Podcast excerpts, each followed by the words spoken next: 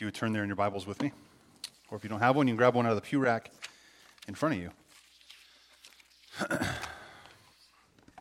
How's it going?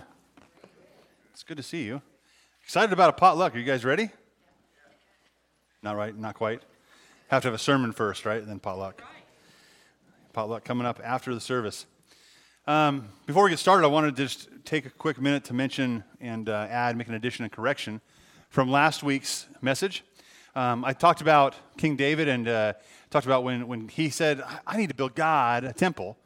And we talked about how God said, I didn't ask you to do that. I'm God, I can take care of myself. And he said, in fact, I'm going to build you a house, and your household is, and out of your line, out of your seed, will be a household and a throne that endures forever. All right, and that's true. He was talking about the Messiah, that the Messiah would be born out of David's line, and that Jesus Christ will one day rule on that throne, from that throne, and endure forever. And I pretty emphatically said, this was not about Solomon, David's son. And I got asked about that after service, and I thought about it, and I went home, and I studied more, and looked up more, and read more. And so what I want to tell you today is, yeah, there's some indication that it is somewhat about Solomon as well. Not only was God promising the Messiah to David and trying to blow his socks off, saying, listen, I've got you covered. I'm going to bless you, and I'm going to have Jesus come out of your line. He also had a promise in there, I think, that would talk about an enduring faith or the enduring of his children, that God would discipline and correct and let his children continue down the right path for the glory of God and ultimately for the production of the Messiah, that the Messiah would be on scene. So, yes, it is about Solomon and it is about David. About Jesus. It's a double whammy blessing for David, all right? Just want to give you that correction. Only one person, though, asked me or thought I might be wrong. And what's that? It was your spokesperson. Good. Well, I like that spokesperson. Bring him on. If you ever think I need to reevaluate Scripture, you let me know. So this week we're going to be in a different direction. We're in Philippians chapter 4, and we're going to be receiving some wise counsel from Paul today on how to stand firm. And what helps us develop some spiritual stability that we can stand firm for the gospel and for Jesus in our faith. So we're going to look at that today in chapter 4. When we put on our faith, or we put our faith in Jesus Christ, he puts on and clothes us with his righteousness, right? That we are no longer good and perfect because of us. We are good and perfect because of him, right? He gives us a new heart, right? And puts a new spirit in us, his spirit in us, that we would live for him and for his glory, and that people would seek his glory because of our good deeds, our lives. But just because we put our faith in Jesus Christ, it doesn't mean that our problems or our struggles in this life are over. Amen? They continue to go on, right? Our eternal struggle and consequences of sin is over. God's done the work for us, and we'll one day have a hope in him and be in heaven with him. But today, those struggles and those problems are still around us. Today, the world is still tempting, the flesh is still vulnerable, and the devil still prowls around like a roaring lion looking for whom to devour. You ever feel a little bit of devouring going on? You ever feel like the devil's trying to gnaw on you a little bit? Yeah, and kind of throw you around like a rag doll and spit you out.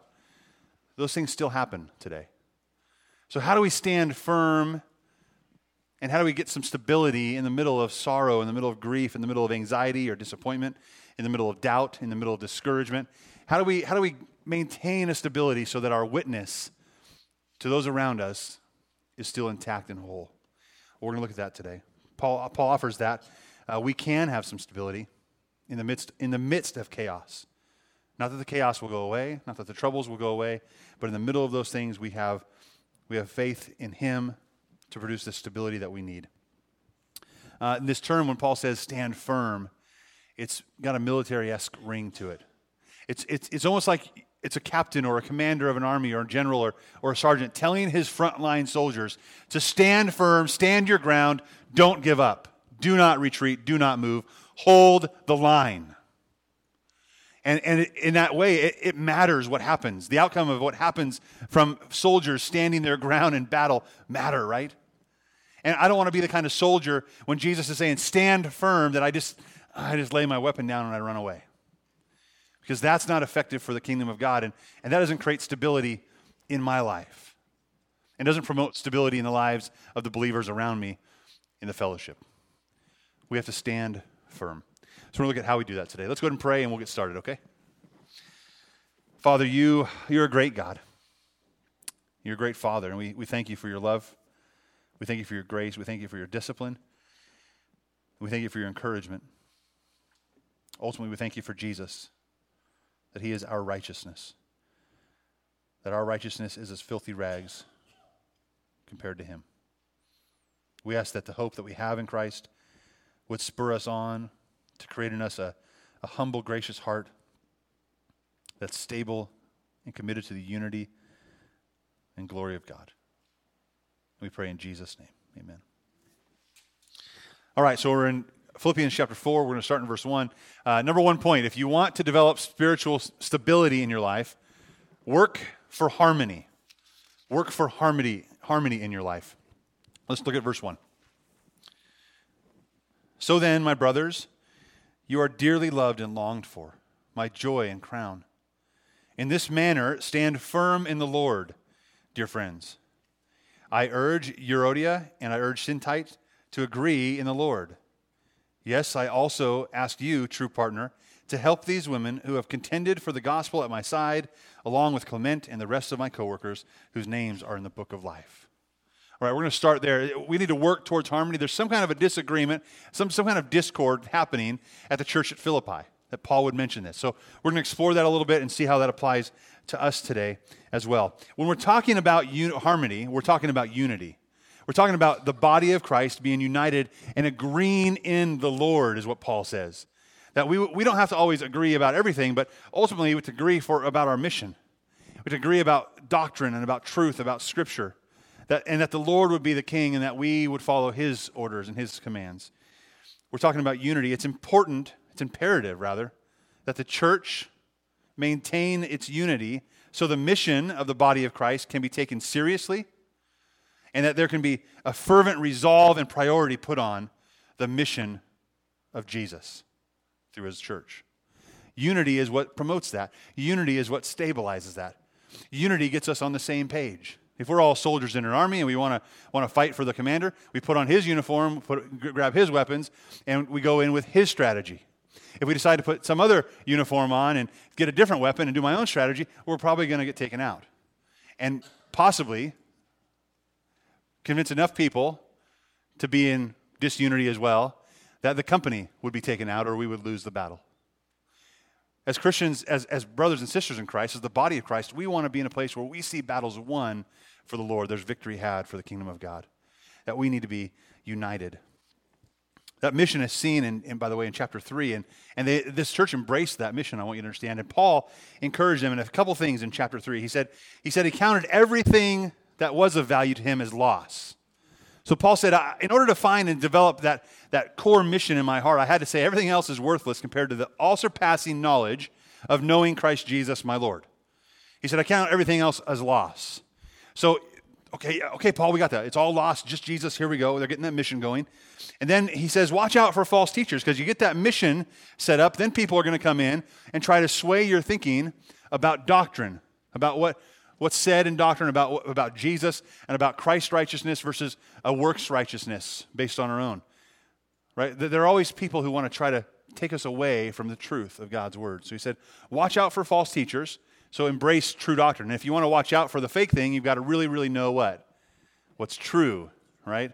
So Paul's saying there's this mission we have, right? We're going to forsake all the things that we thought were valuable and say the only thing that's valuable is pursuing Jesus, right, and his cause. And in doing that, we're going to know what we know, and we're going to share what we know, and we're going to watch out for those that would try to take that away from us.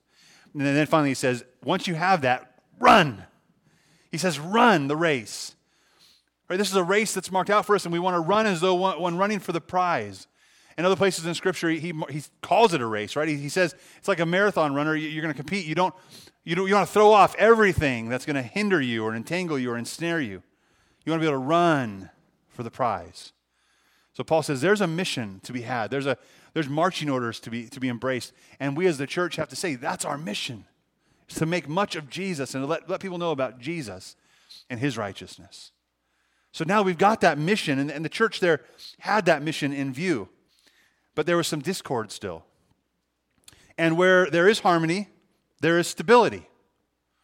But when there is a lack of harmony, or when there is division, there's instability. And distraction starts to creep in. And listen, the church of God is already under enough attack from the world that we don't need it from each other. We don't need it from each other. Now, I want to make sure you understand this. Paul is not saying there shouldn't be discussions. Paul is not saying that we should not confront sin in the body.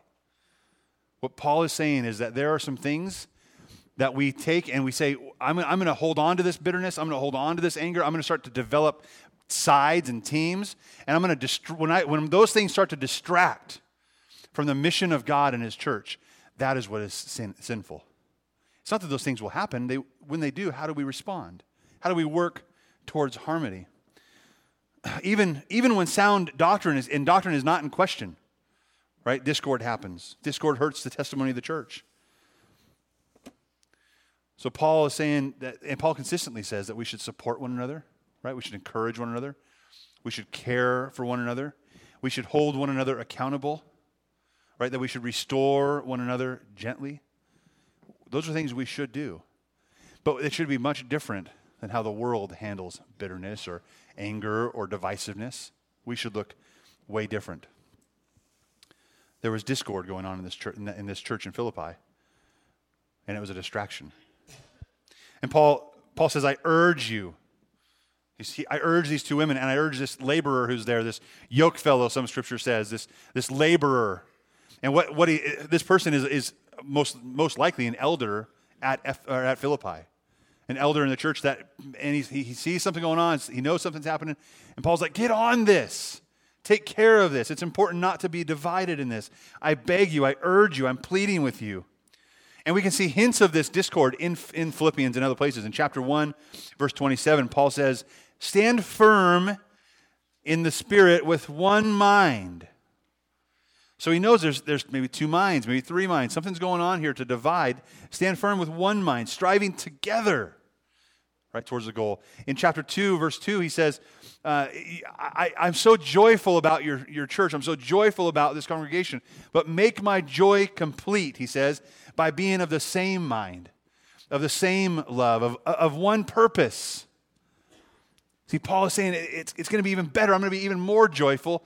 And you're going to be more effective for the kingdom when you decide to be united and single-mindedly going towards the prize. So resolve this.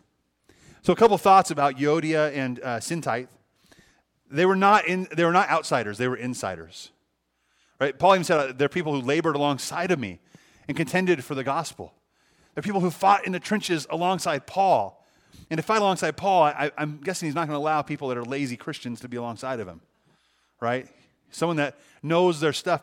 These women may have been there right around the birth of the church of Philippi, 11 years earlier than this. So they had been a part of the gospel and a part of the outreach of the church and a part of the maturity, the mature Christians in the church. The second thing we can see is that the dispute, it doesn't seem to be doctrinal. It doesn't seem like they're trying to add something to the gospel or take something away from the gospel. It seems they just have a dispute that's distracting from the gospel. And why do we say it's not a doctrinal dispute? Well, Galatians, the book of Galatians, was written in correction to a doctrinal error, okay? So when Paul has an issue with someone, and because they have an issue with correct doctrine, what does he do? He corrects it. He writes a book about it. Says, here's the truth. He just said, get this figured out. Resolve this conflict. There was no doctrinal correction offered there. Just resolve this. Be in agreement in the Lord. Strive for that. He tells them to agree or to live in harmony in the Lord, right? The Lord is our constant. The Lord is our destination. There is a time for conflict when the sake of truth is going to be, what's the word? For the sake of truth, right? When it regards to truth or doctrine, there's a time for conflict. There's a time for heavy debate and discussion. There's a time for church discipline. But when it's about resentful or bitterness or about feelings and about preferences, there's a time for resolution for those things. There's not time to lose sight of the goal for the sake of bitterness. Amen? There's not time to lose sight of the goal for the sake of bitterness or anger or feelings or emotions. Those things will distract us. And when distraction invades the body, we have to resolve those conflicts. So I want to give you a couple of thoughts in just a minute, but I want to give you this analogy that I thought up between services, actually. We go to Montana once a year. My family goes to Montana once a year for a family vacation to see my dad, my mom, my brother, and just the family that's there. So it's a long trip, right? And I remember there are lots of times where you have a 14-hour trip. You're going to have places where there's road construction happening. Every year, it's inevitable. There's road construction somewhere. Right, there was like 2 years in a row where Highway 97 was just a drag to go up, so we went up I-5, right? So you kind of detour and you make arrangements. So here's what happens, I think. I think that we are all under construction, right? And sometimes the progress of the goal slows down a little bit, and sometimes we have to take a detour and take care and go the right route in order to get to our final destination, right? But construction is construction because it's happening and it's making something better. I'm okay with detours during construction. I'm not okay with detours or distractions during destruction. Right? When we start to destruct what's going on and being built, distraction happens in a totally different fashion. When destruction is going on, I just choose not to arrive where I was going. I choose to not go there. And in the Christian walk for you and I, listen, I really want to be in Montana, right? So I'll go the roundabout way if I have to. But for you and I as Christians, we have this prize, this goal, this mission that Christ has given us. And when we start to destroy and set up destruction in our midst, there are days I just want to be like, I'm not going to that. I'm not doing that. I'll wait this one out. Guess who wants you to wait it out? The devil. He wants you to sit on the sidelines, on the bench, go back to the locker room, it's over. Christ wants us to resolve and be constructive, building something new and better so that it will last longer, that we can arrive at our destination and still stay on the goal. Amen? So there's two things that I want you to think about today in this one point. There's two. If you write anything else, this is what you need to write in your notes. What do I do? How do I resolve the conflict, right? How do I let go of bitterness, or how do I get over anger or discord or whatever it is? There's two ways I think you can do this. One, let it go. Get over it. Move on. And here's, I say that, and you're like, well, that's not easy to do, Brandon. Let me tell you how it is and when it's easy, because I know it's not easy. This is wisdom that's been passed on, and I've just cherished this wisdom. Because there are days, right, you have these days too. There are days where you've had a bad day, right? There are days where you're not as happy as you were the day before. There are days where something sets you off, someone did something, and you're like, ugh. And then you're with someone else, and you have this expectation of how they should behave, and they say something, or they do something, right? Or they don't do something. And it's on. It is on. And the bitterness invades, right? Anger starts to well up inside of you. Everything you were focused on, you are no longer focused on. What you are focused on is that problem that they created because they are evil. It's all their fault. Now, there are days where people do that and it hurts, and I get that. I would say this, more often than not in our lives, when that occurs, it is most likely, not always, but most likely out of character for that person. You and I, spend a lot of time dwelling on the pain that they caused us that one time out of the 8,000 times they've been around us. And we hold on to that bitterness and resentment and that anger, and it runs and ruins our life. You see, when something is out of character, it's not normal. That's not the way they typically behave. Let it go. Get over it. Because that person is a human being just like you, fallible just like you, and for all intents and purposes, a great individual who probably loves you and cares for you deeply and doesn't even know they offended you. Let it go. You'll be glad you did. But there are the other side of the coin, where that person kind of is habitually started to create some anger in me. That we can't really have a friendly relationship, not how we used to, or maybe we never could. And it just continues to go on. You cannot hold on to bitterness and internalize it and then start to tell teams and I'm going to tell her and he's going to tell him and we're going to just be a team against this team. That's called division. It's the number one tool that Satan uses and wants to use to destroy God's church. We don't start taking sides. This is the side that we take. And when there is someone that has hurt you or something that has been done to hurt you, guess what you have to do? Put your big girl pants on or put your big boy pants on and go talk to them and go resolve the issue. You have to get it resolved. And I know it probably isn't going to help or it'll work very well one-on-one. Find a mature believer who can set the pace, kind of say, here's how we're going to operate this. This is going to be about humility and about listening and about gentleness, and we're going to work to resolve the issue. Maybe it's your small group leader. Maybe it's your Sunday school teacher. Maybe it's your grandma or your mom, or maybe it's your pastor. Whatever it might be, resolve the issue so that we can work toward harmony. It is so, so, so important, and we just can't stress that enough. Harmony, unity in the body brings stability in our lives. Stability that helps us run the race for Christ. Amen? Let's be stable. I spend a lot of time on this point because I think it's the most weighty of points. Unity in the body is so, so, so important. I want to just let you know, every week it just seems more and more exciting to be here. Just the excitement level and the energy. It's a rainy day, and you know, some people at other churches may be like, let's just stay home, you know. You're like, no, let's go to church, let's be together. And I love the fact that we're together. I love the fact that we have an excitement to be here. Right? There's a love for one another that we share. Let's maintain our doctrine well, but let's maintain our unity well and our harmony well so that our church can be stable and effective for the cause of Christ. Number 2, if you want to develop spiritual stability, we have to rejoice from a confident faith. Rejoice from a confident faith. Let's look at verses 4-6. Rejoice in the Lord always. I say again, rejoice. Let your graciousness be known to everyone. The Lord is near. Don't worry about anything. Let's stop there for a minute. Paul is giving this imperative command, by the way. He says, rejoice. You are to rejoice. And the word, it feels strange that Paul is commanding us to have what? A feeling, right? It's kind of strange. It's like, be happy. Be sad. Be joyful. You know, we can't command that. It's a feeling. It's how we feel. But when he says rejoice, what he's saying, though, is rejoice where? Rejoice why? In the Lord.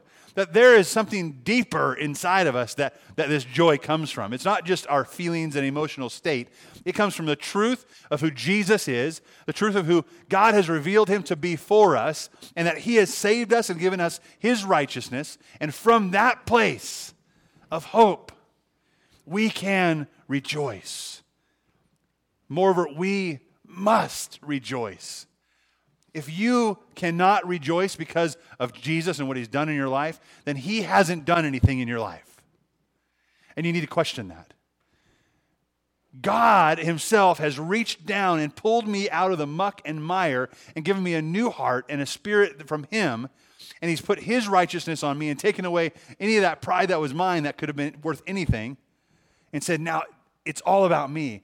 And now you can stand before God the Father, clean and pure because of what Jesus did. Oh, hallelujah. That's something to praise God about. That's something to rejoice in. And see, it's a perspective shift.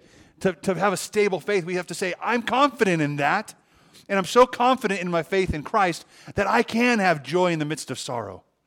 I can have joy in the midst of struggle. I can have joy in the midst of division. I need to rejoice. Paul says, rejoice in the Lord always. I say again, rejoice. God is working out everything for our good and for his ultimate glory, and we can rejoice. Turn over to Psalms chapter 1 real quick. Keep your finger here.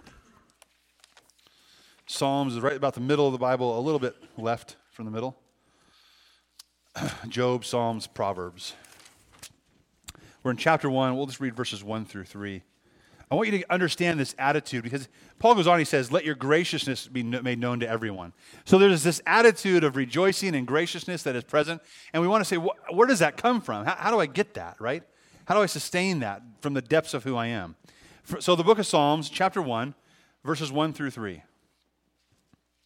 It says, how happy is the man who does not follow the advice of the wicked, or take the path of sinners, or join a group of mockers. Right? That's pretty good advice.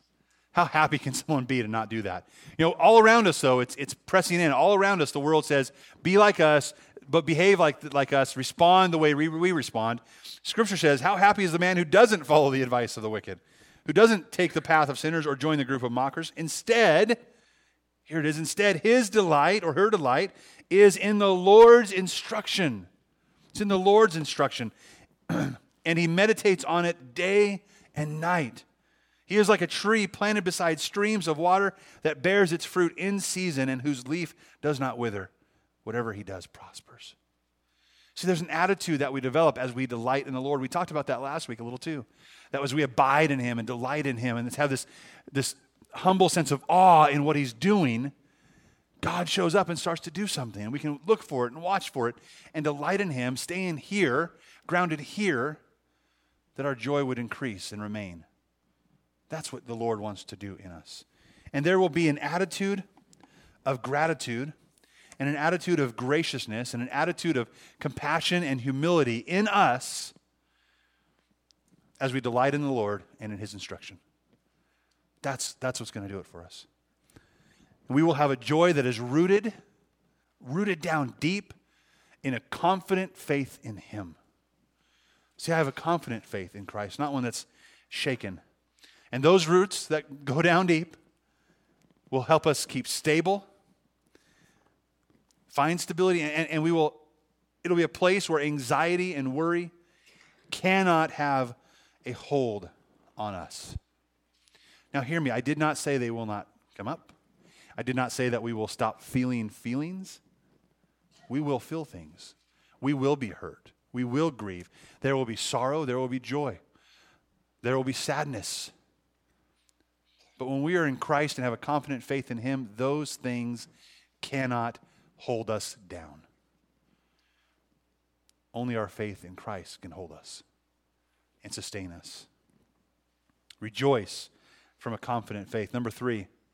If we want to develop spiritual stability, we have to pray thankfully. Pray thankfully. Let's go back to verse 6 in Philippians. Hope you kept your finger there. I forgot to last service and I had to go surfing again. Chapter 4, beginning at verse 6, and we're going to go through 6 and 7.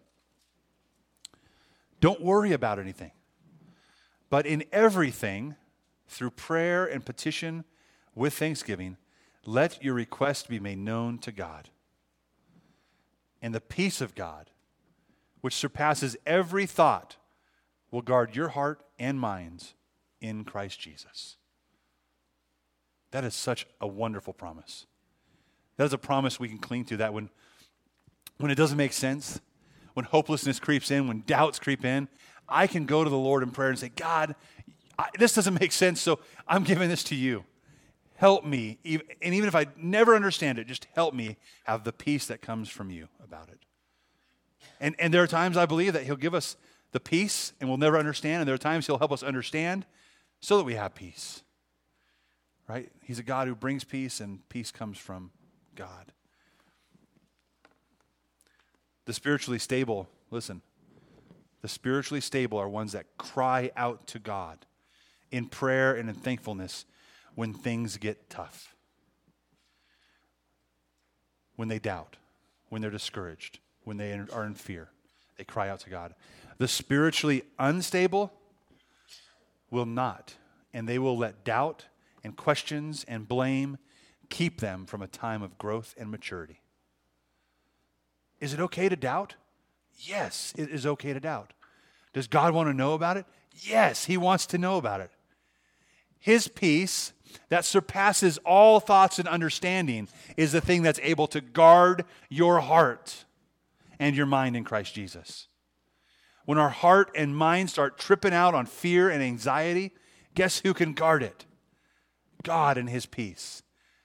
Is it okay to doubt? Yeah. Is it okay to have fear? Yes. Is it okay to have questions? Yes. Is it okay to blame? Yes. But tell God about it. Go to Him and let Him be the God that He is. And let Him work in your heart and your mind and guard it in Christ Jesus. Number 4, if we want to develop spiritual stability, we keep our mind on the things that are above. We keep our mind on the things above. Let's look at verse 8. It says, "Finally, brothers, whatever is true, whatever is honorable, whatever is just, whatever is pure, whatever is lovely, whatever is commendable, if there is any moral excellence, if there is any praise, dwell on these things." Listen, Paul understands that we live in a world that's like the dump. All around us, it's garbage, garbage, garbage. And the old adage says, garbage in, garbage out. We have to take our minds to a place of renewal where we can elevate our thinking and discern what we see around us, discern what we hear around us, and discern what we do with that. We cannot remove ourselves from this world, right? Paul said you'd have to leave the planet to get away from it. You can't do it.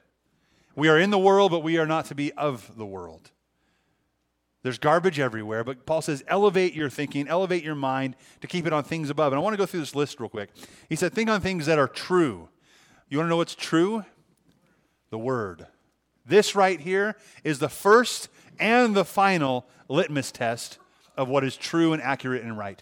Everything we see, everything we say, everything we do should be tested by Scripture. Think on things that are true. This is the source of truth. Things that are honorable.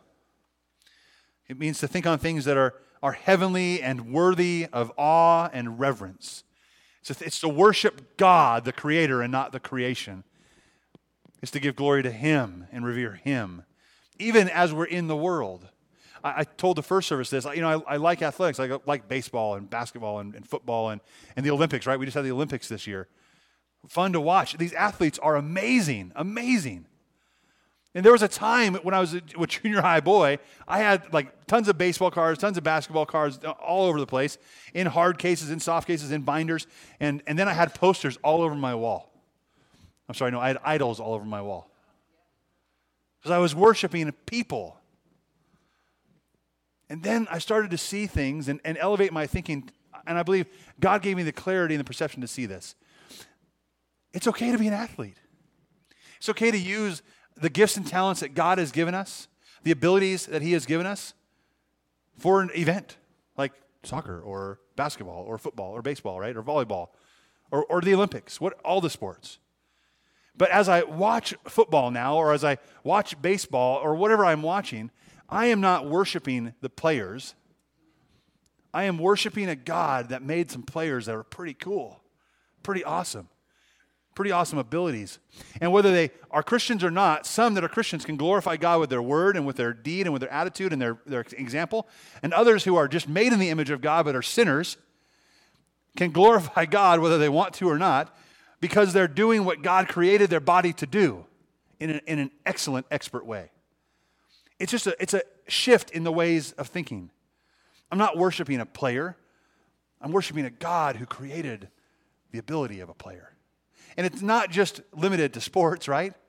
We have doctors and nurses, and we have police officers and firemen. We have lawyers, and we have engineers, and we have people with scientists, chemists, people with minds that are amazing. We have substitute teachers. There we have moms, right? Wow, moms, you are awesome. It's not even Mother's Day, and it's just it makes me worship God to watch my wife be a mom, and to watch my mom be a mom, or her mom be a mom. And watch you. Some have support, some don't. But ultimately, God gave you such a gift and a passion for your child, and it's amazing. Okay, elevating our thinking, changing the way we think. I don't worship moms. I worship God who made moms, because he's pretty cool. So we elevate our things on things above. Things that are just, which means things are in agreement with God's eternal and unchanging word, with his eternal and unchanging standards. You know, the Supreme Court in the United States, how it works and how case law works is that case law means that the case was decided this way, so now all these other cases can be decided that way. We made a law based on a decision. Guess who had the first decision? Right? This is our case law. This is called the law. It's called God's word. We want to think about things and discern things from the law of God and from the standards that are unchangeable. Even when the world laughs at us and thinks we're ridiculous. We are not, God is not. Things that are pure. This is like a morally clean thing that we want to rejoice over, what God rejoices over. We need to be rejoicing over the things that God rejoices over and grieving over the things that grieve God. We don't elevate those things to be the things that we focus on and that we dwell on and that we use daily as part of our lives. We say, you know, this is right, this is wrong. And we elevate that which is noble and right and pure. Things that are lovely can be considered things that are charitable or generous, right? And that should be the epitome of a Christian believer, a charitable, generous, compassionate person. We want to seek that and we want to be that. We want to think on that. Things that are commendable are, again, things that are worth listening to, things that are worth elevating in our lives. And when we start to change our perspective and start to change the way we think and what we think on and how we discern things, everything else changes. And can you imagine the stability that you and I will get in our life, the ability to stand firm in our life when we have this standard, this bar that's been raised and set by Jesus, this loftiness of the Lord God Almighty that is central to our thinking? It's an amazing thing. If we take our eyes off the prize and we look down here, it's like Peter. He took his eyes off Jesus and he started to sink again. The water isn't so stable if you're not looking at Jesus. We want to look at Jesus. Keep our mind on things above. He sums it up. Anything that's morally excellent or praiseworthy, dwell there. Dwell there. He says anything. Dwell there. That's why I don't listen to the news very often anymore. I catch the headlines, but I'm like, I think this is called dwelling somewhere I shouldn't dwell, right? Or dwelling on. And maybe you have the ability to separate that. And hey, if you do, great. I don't. I just get mad when I watch TV, right? Elevating our thoughts and our attitudes and our thinking will give us a right perspective to see what matters to God and will add stability to our lives and to our faith. Micah 6:8 says this, what does the Lord require of you, O man, right? He says to act justly, love mercy, to walk humbly with your God. Those should be attributes of Christians who love Jesus. Finally, number 5. How do we develop spiritual stability? We practice for peace. We practice for peace. And he says in verse 9, he says, do what you have learned or put into practice what you have learned and received and heard and seen in me. And the God of peace will be with you. So what has already been set up, what has already been like made known to you, what Paul's like, as I follow Christ, follow me, do what I've been doing. I've told you how to do this. He says, obey, live with the word in mind, live with obedience in mind, practice these things so that you will have peace. Now, a clarification about the word practice.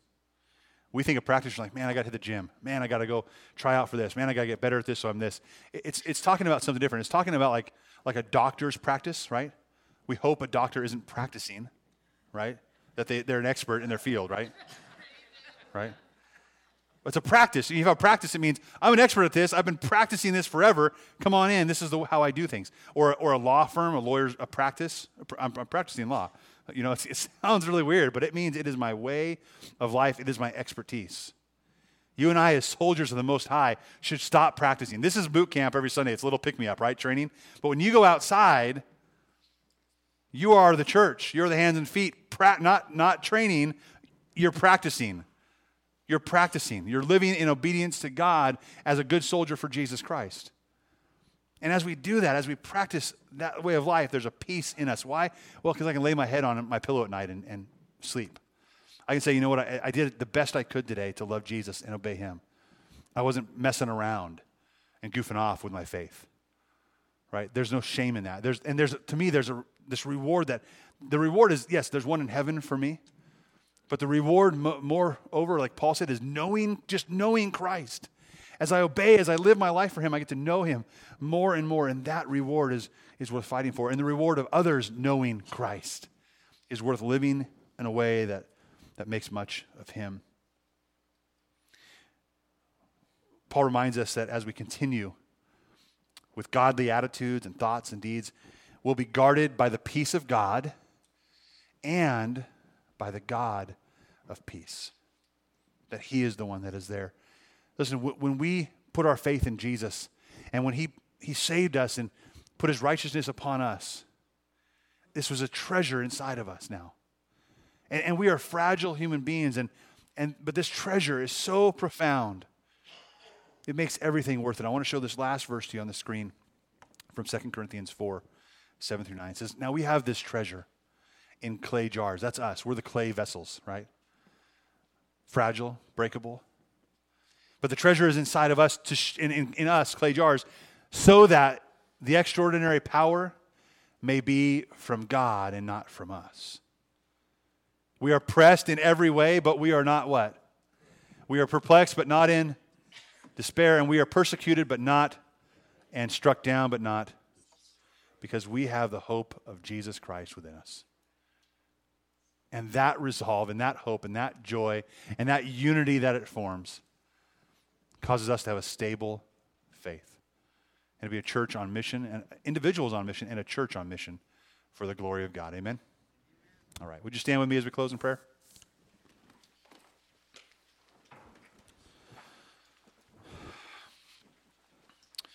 Father, I thank you so much that you've given us so much.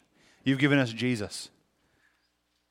I thank you for the righteousness offered through him on the cross and through the resurrection.